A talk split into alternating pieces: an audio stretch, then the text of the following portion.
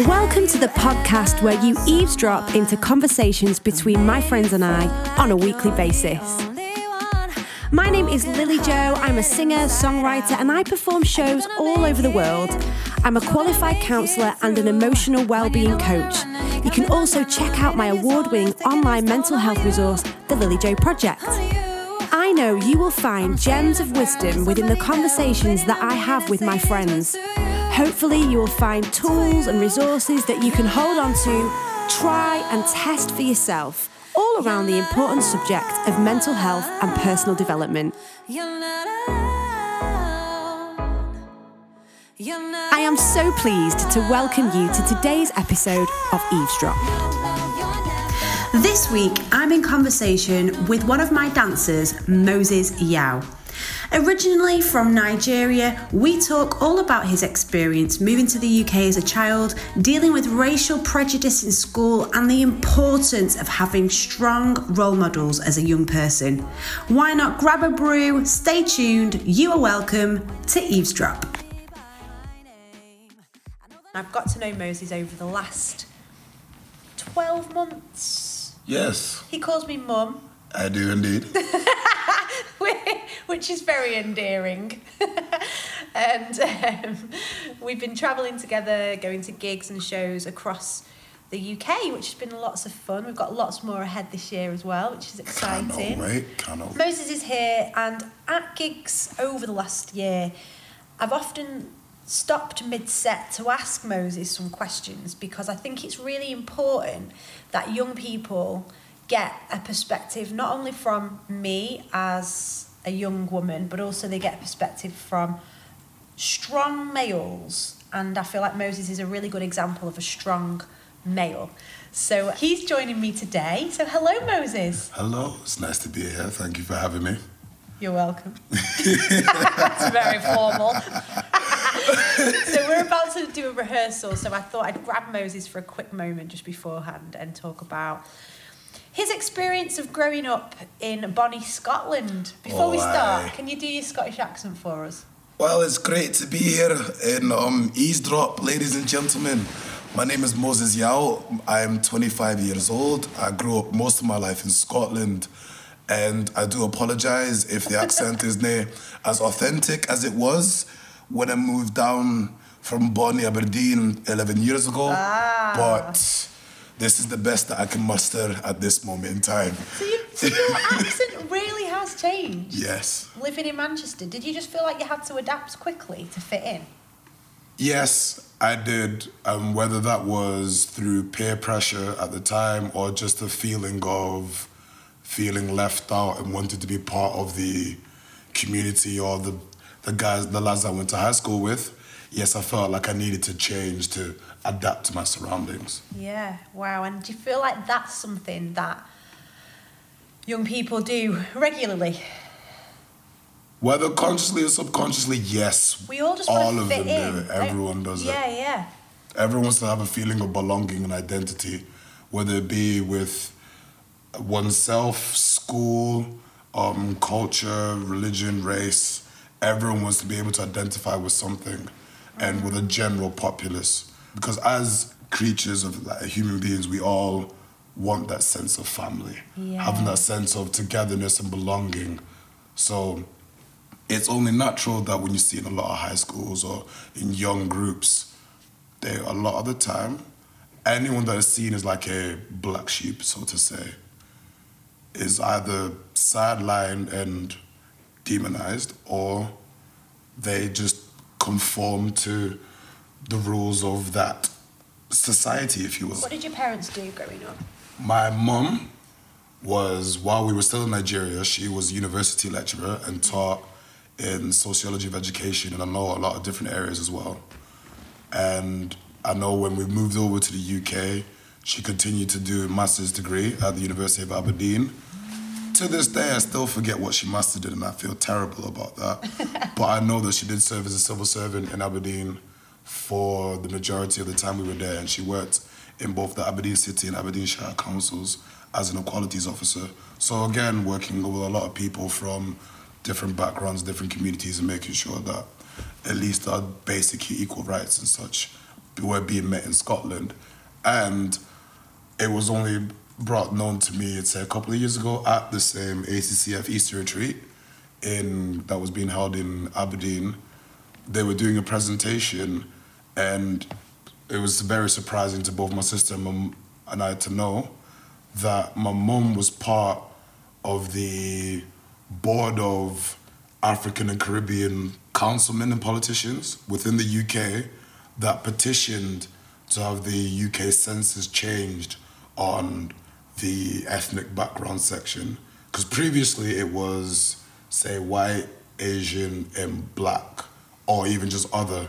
But now, when you notice that it has all the diff- like the differentiation, whether it's African, African British, Caribbean, Caribbean British, or maybe other or whatever. But, but pre- how it was previously, how it just literally put everyone into one little box when really like we're not really you can't box us like that because again we're all different even though you can say all africans are the same no we're not because there are at least in all the vast countries in africa you'll see differentiations in each and every single one and so the fact that even then knowing that my mum was part of that group to make sure that at least the the african or the black voice was being heard within the UK, even on that low level, mm. it was something that actually inspired me. And then my dad has worked in the NHS. Well, has worked as a doctor, was practicing as a general doctor in Nigeria, and then came to the UK. Again, to be honest, he was the reason we came because on when he decided to continue his medical degree, and which I've been informed by many of his medical colleagues over the years that my dad has is one of the few doctors to achieve one of the highest accolades in medicine, which is why he's actually part of uh, one of the alumni within medicine as well within within the UK, and now sir works as a ear, nose, and throat consultant at Wythenshawe Hospital, and occasionally teaches as well. So both highly educated parents, both great inspirations to both me and my sister, and for them to do that in Nigeria come out to the UK, continue that, and then raise us out here. It's just like awe inspiring, but also at the same time a very tough act to follow. So, how was it for you then, coming from Nigeria? Moses is a young black male, mm-hmm. and coming from that culture into Scottish culture. What on earth was that like for you? Well, the, was born in Nigeria, I didn't leave until I was about one. Okay. So even though at the time it didn't, I didn't notice straight away, but what was, what did make the transition something for me to realize and notice was how growing up, as for most children, and especially for toddlers and infants, as, as we all know, I can't remember exactly when it happened, but I knew it was it, it, was in primary school, and obviously living in living in the UK, moving around. Like for a lot of people that have migrated, to maintain being here, especially for those that came down around the nineties or so, the eighties, we needed to maintain being here for at least ten or so years. Uh-huh. So during that time, we did move around a lot mm. for my parents finding work and such to maintain us being here. So I did move through schools a lot as well. So even though it was something that I eventually got used to by the time I got to Manchester, but mm. again, moving from school to school to school, it was new experiences, meeting new faces, getting to know people again, having to conform to a whole new different society. the first time it happened, and you was in primary school, can't remember which primary school or which city, but I remember the first time someone called me. Uh, darkie, which is one of the terms that they used to use in Scotland a lot when I was when I was younger. Don't know if they still use it now, but mm. it was then. And I remember hearing it and obviously arguing about saying I'm not a darkie because I didn't know what that was. Until I got, I don't know if it was either my parents or one of the older kids had to explain it to me. Mm. And it was from that moment that I realized that, oh, I, I am actually different from yeah. the rest of everyone else. You know, it's so interesting you talking about that because it's just reminding me of me growing up. Mm. And I grew up in quite a white middle class area. And my dad is Jamaican and my mum's English. Mm. So but I just didn't see colour. I just didn't see my dad being different Mm-hmm. to my mum at all. It just was not a thing in my mind. And I was just trying to think then when was the first time that I noticed it was different. But I think what was really amazing for me, and, and this is just really lucky, or if people might say it's God, or I don't know, but I had another family on our street who hmm. lived in a little cul-de-sac. And there was another family who had a black mum and a white dad, and I had a black dad and a white mum. And the girls, they had two twin girls, obviously twins, uh, were mixed race like me. Mm-hmm. And then my cousins were all mixed race, mm-hmm. and I hung out with them a lot. So there was a lot of people that, that looked like me when I didn't even realise they looked like me, even though we lived in quite a white area. So Exactly, like it's same, similar with me, regardless. And you even see now, same anywhere you go, little communities. Again, identity, wanting to belong. Whether we left Nigeria and came to the UK, until it was mentioned to me, I had no difference mm. to tell. Okay, I'm black, he's white, he's Asian, Yeah. he's pink, he's green, or whatever colors you want to call people. Season 2 of Eavesdrop is kindly sponsored by Mediconf. Mediconf promote excellence in health education throughout the UK. For more information on Mediconf, go to mediconf.co.uk. Please find the links in the description box below.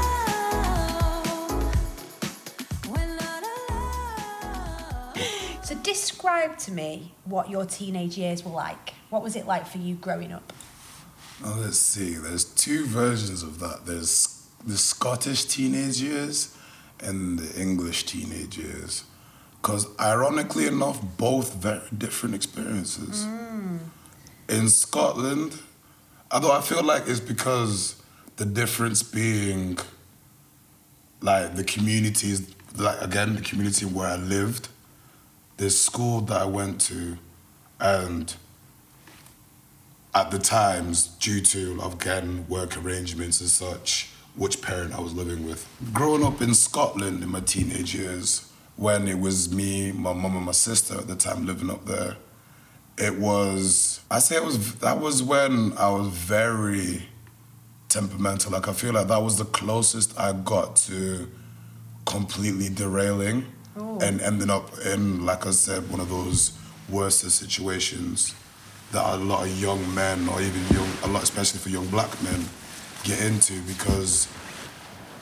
And one thing that I didn't want to really admit at the time, but if I don't acknowledge it, then it will just damage me to begin with. But it was because my dad wasn't there. Hmm. But I never saw it as that because I knew my both parents, both of them were happily married. It's just a case of getting the citizenship, get maintain, getting the permanent right for us to live, work, contribute to this economy and nation, and then be able to live out our lives here. But at that time, subconsciously, all my mind was thinking is, where's my dad? Where's my male figurehead? Where's my male role model? Where's the only person in this immediate house that would be able to understand me and explain to me what changes that I'm going through and how to deal with them? But because obviously he wasn't there every day, he would come up to visit, whether he was working in Dundee or in Blackpool, Manchester, Warrington, or even down at Halifax at one point. He would always make an effort to come up either at least twice a week, twice a month, or at least take time off to stay for a week, maybe a month or so. Just rock up all his holiday days and just take out in one go. And so with that happening, it, it was a lot of adolescents getting in trouble in school, detention, suspensions, almost being kicked out of school, fighting and arguing a lot with my parent, with my mum and my sister, and spending a lot of time trying to understand what it was like to be like a young male or a man from all my peers and friends around me and people that were older than me. But at the same time, we were all going through the exact same thing of dealing with the prejudice of growing up in Scotland as an African. Because at the end of the day, we, we, we can never escape that fact that even in England, over, across the entire UK, anyone of color will deal with that prejudice. And that prejudice can start literally from looking at the name, before you even see the skin color.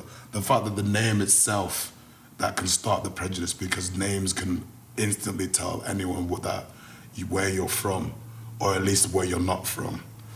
And so, speaking to a lot of them, trying to get advice, some of the things that they'd either tell me were good advice or maybe all right advice, but probably not the best advice for me to follow. And other ones were just downright awful advice, which I knew not to do, either because I knew what my mum would do to me if I did it. And so I thought I'd choose not doing that because I like being able to sit down properly. hey, my mama was a strong African woman, and I never want to mess with her. but she's an angel now, so I love that. But and so dealing with, and then also having to some of the young lads that I spoke to as well. Like for them, with their dads not being there, they didn't know what kind of advice or what to say to me either. It was just a case of trying to understand it, and then when I go home and trying to talk it out with my mum, is where the whole I'd say maybe the biological differences between between my mum and myself, and then also again background experience because her mindset, majority of her perspective on life was raised and reared from Nigeria. And so for her to try and understand the perspective on life of her son growing up in Scotland, as much as she could have tried to do her best to explain things to me and to talk to me and to help me go through what I was going through, I'd say she did her best. Because obviously, thank God, I am here where I am now and not in any of those situations. But at the same time, I feel like with my dad being there, it would have helped. Mm. But then at the same time, if I had found someone that I'd known that was, say, third or second generation Nigerian but lived in Scotland, that would have been that would have helped as well because then they'd have been able to help explain to me about all the, the, everything like that, what you're gonna go through, what you're gonna experience and such. So, how important is it then for young boys Mm. to have an older role model that they can look to? paramount, so very important because for a lot of young men, because growing up in this world, and to be honest, regardless of where you live, whether it be your own community or a complete alien community to what you know, having someone that understands you, whether it be a male or a female, having someone that understands you, has been through what you've gone through, or knows of people that have been through what you've gone through, it helps. Mm-hmm. Because being understood, in my personal experience and opinion, is probably one of the most relieving and most satisfying moments that I could experience or know and bring to mind. Because anytime that I could talk to someone about something, but then that look on the face of, I can't imagine or picture that kind of thing going on. So I could tell you what I might do, but I don't know. But having, say, an older brother or an uncle or a cousin or auntie, grandparent, immediate parent being there to explain to you how life is going to be difficult, this is what's going to happen, this is how you might want to go down the route. This is all the possible routes you could go down. But at the end of the day, I've been through it. And even if I've not been through it, I will help you get through it as much as I can. Yeah, yeah, so good. So it's having that person who's maybe just slightly removed from your immediate situation Mm. that gets it and can be that other voice, positive voice in your head. Yes. Good. So any single mums out there who have got, you know, daughters or sons, Mm. maybe it is a real great piece of advice this to just kind of find someone in your world that Yeah. your daughter or your son can look up to and be inspired by and ask them, will you help me? You know, you don't have to single parent on your own.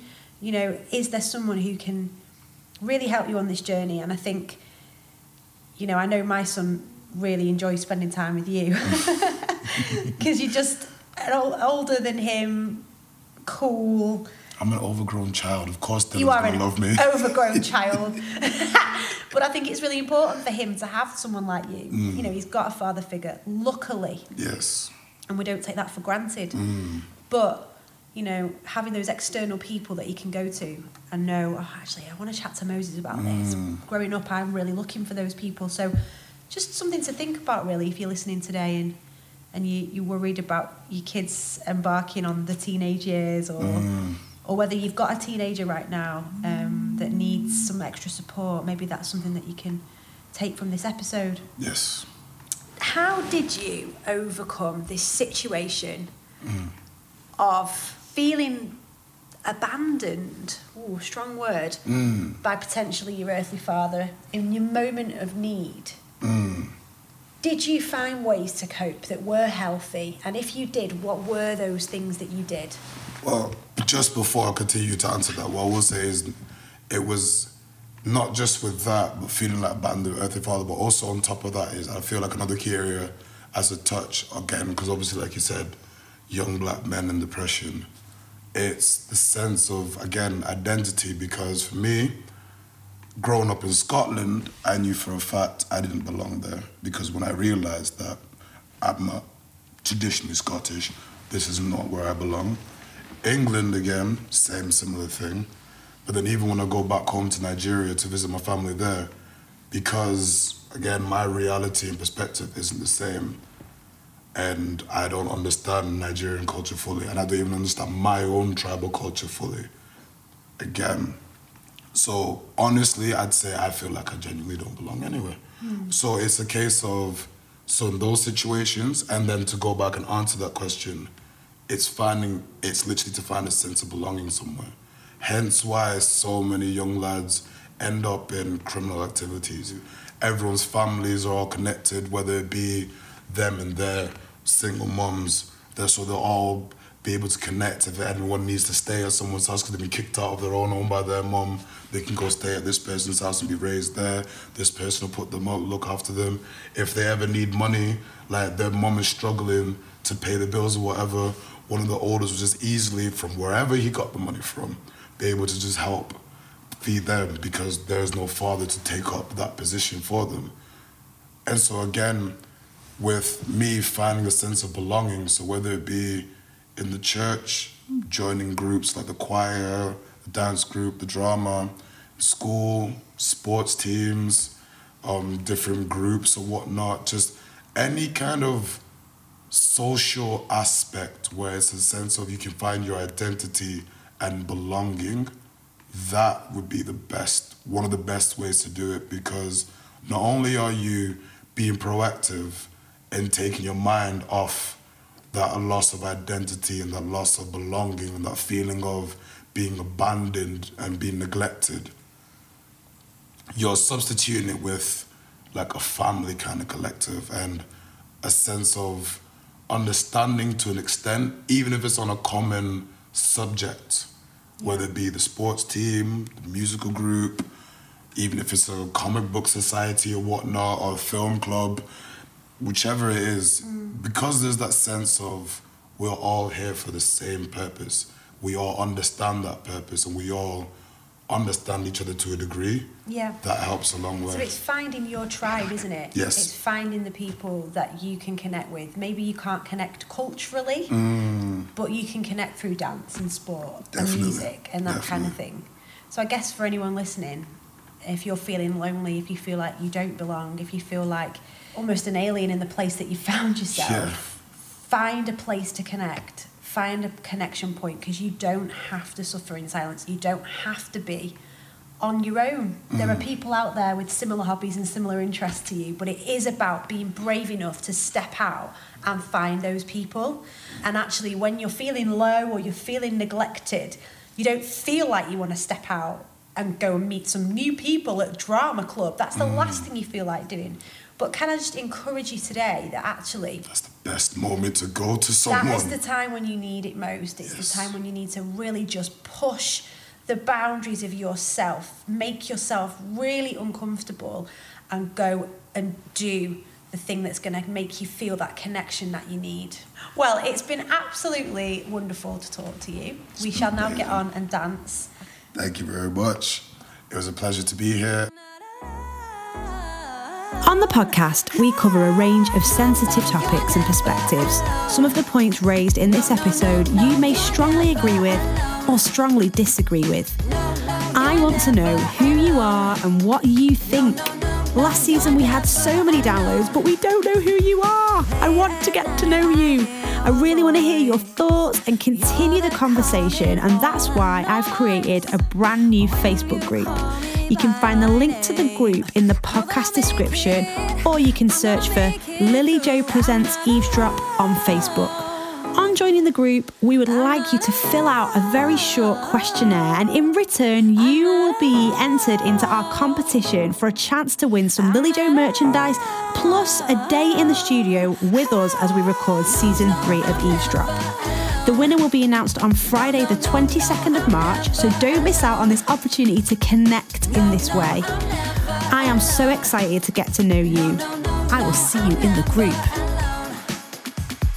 Thanks for listening. I hope you enjoyed today's episode. If you did, please be sure to subscribe, and if you're feeling generous, why not share with your friends? Please check the description box below for extra links and further information to some of the topics discussed in today's episode. Also, you'll find information about what's coming next. For further information, top tips, and advice on all kinds of mental health issues, including low mood, anxiety, self harm, eating disorders, and more, please do check out www.thelilyjoproject.com. You can find my music across all digital platforms, including Spotify and iTunes. See you next time.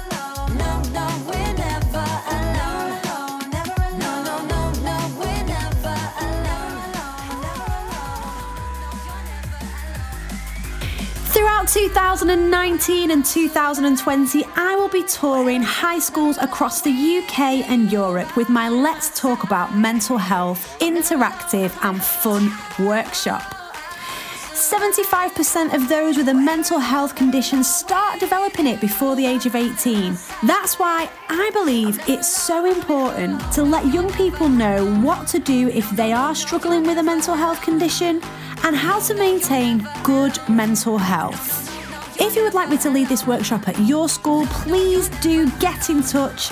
Email us admin at thelilyjoproject.com or why not check out our schools pack, which is www.thelilyjoproject.com forward slash schools. We can't wait to meet you.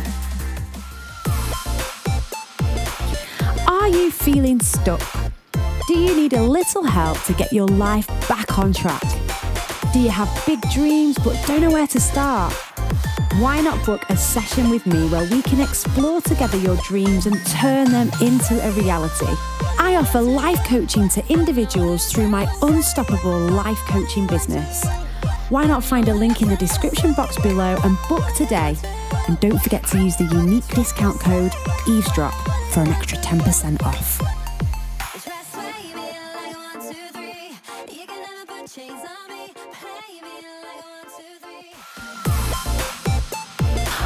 Looking for an interactive workshop on how to overcome low self esteem for your next festival, youth event, or schools workshop? Why not book me, Lily Jo, to lead my brand new I Am Worthy workshop where I teach best practices on how to overcome low self esteem? This workshop is not just for girls, but it's for your guys as well. Find a link in the description box below to book today and don't forget to use the unique discount code EAVESDROP for 10% off.